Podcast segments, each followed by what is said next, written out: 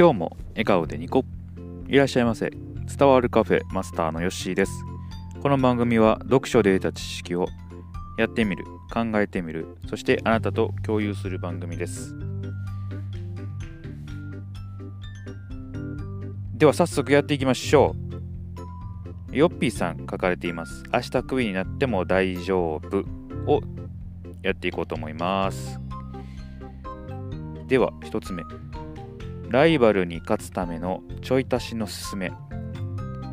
別の要素を足すことで他と差別化しガチンコの殴り合いを避けられる。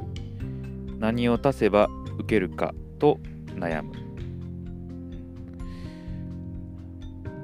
まあ、そうですね。これはあのー、もう本当にまあ、ブログとかもそうですし、まあ、YouTube とかもそうですし、このラジオの配信とかもそうなんですけれども、まあ、必ずね、えー、同じジャンルの人っていますよね。で、その同じジャンルの人と同じことをやってても、やっぱり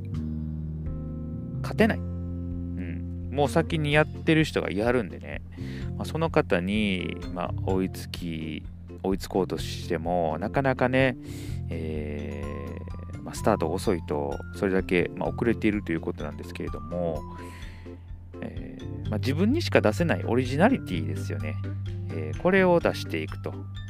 まそれがこのちょい足しっていうところなのかなというふうに、え思っております、うん、だから僕のこの配信でもね、えーとただまあ読書で得た知識を言ってたら、えー、まあ、本読んでたらええやんっていう話になるんでね、まあ、僕が大事にしてるのはその本読んで何を感じたかとかやってみた結果どうだったかとか、えー、そういうところをね、えー、まあ、お伝えしているということなんで、え実際に、まやったらどうなったかっていうのをね、えと思ってるのとあとまあ全部やっぱやれないことが多いというかあると思うんですよ。なので、えー、まあ、ややってみようとかあの、まあ、お伝えして、えー、これを聞いた人がねちょっとでもこうやってもらえたら嬉しいなというふうに思ってますし、まあ、考える機会が、まこれを発信することによってより、えー、あるかなというふうに考えているので、えまその辺が、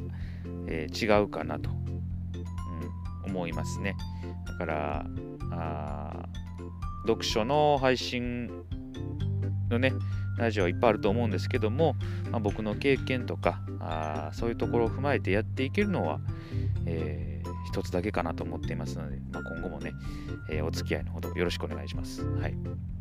まあ、ちょい足しですよね。そこ大事にしていこうと思います。次いきます。好奇心に従う。会いたい人に会う。行きたいところに行く。やりたいことをやる。行動すると自分のことが好きになる。幸せの近道。はい、すごくシンプルなんですけれどもなかなかこれができないことなんですよね、えー、なかなかね、まあ、会いたい人に会うっていうのは今この時期はね難しいです。ね、えー、まあ、行きたいところにもなかなか行けない、うん、ただまあやりたいことをねこれはできるんじゃないかなというふうに思います。うん、あのー、ね、自宅でできることをまずやってみてはいいのかなと思いますしね。うんまあ、このヨッピーさんはやっぱりね、行動することの重要性を結構言われていますね。もうそれはでも本当に思いますね。えー、とにかくやってみろと。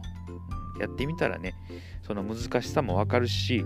えー、逆に意外とできるやんっていうね、えー、ことにも気づきますし、えー、何事もやっぱりチャレンジ、行動、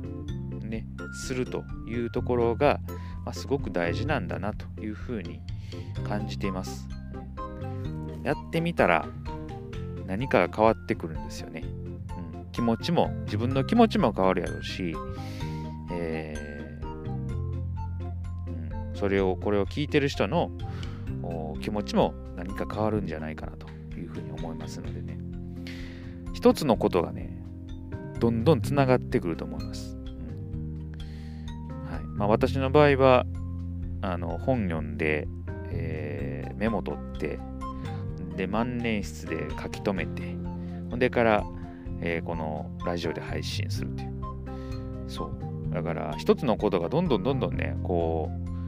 つながっていってるっていう感じはすごく感じるので、まあ、こっから先まだね、えー、私は変わっていくんじゃないのかなと思ってます、うん、すごくなんかワクワクしますよねそう考えるとぜひとも何か一つやってみてください。はい。そこからどんどんどんどん、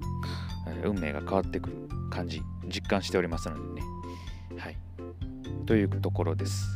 今日2つ紹介しました。もう一度おさらいしていきましょう。ライバルに勝つためのちょい足しのすすめ。それと好奇心に従うの2つでした。えー、ぜひともワクワクする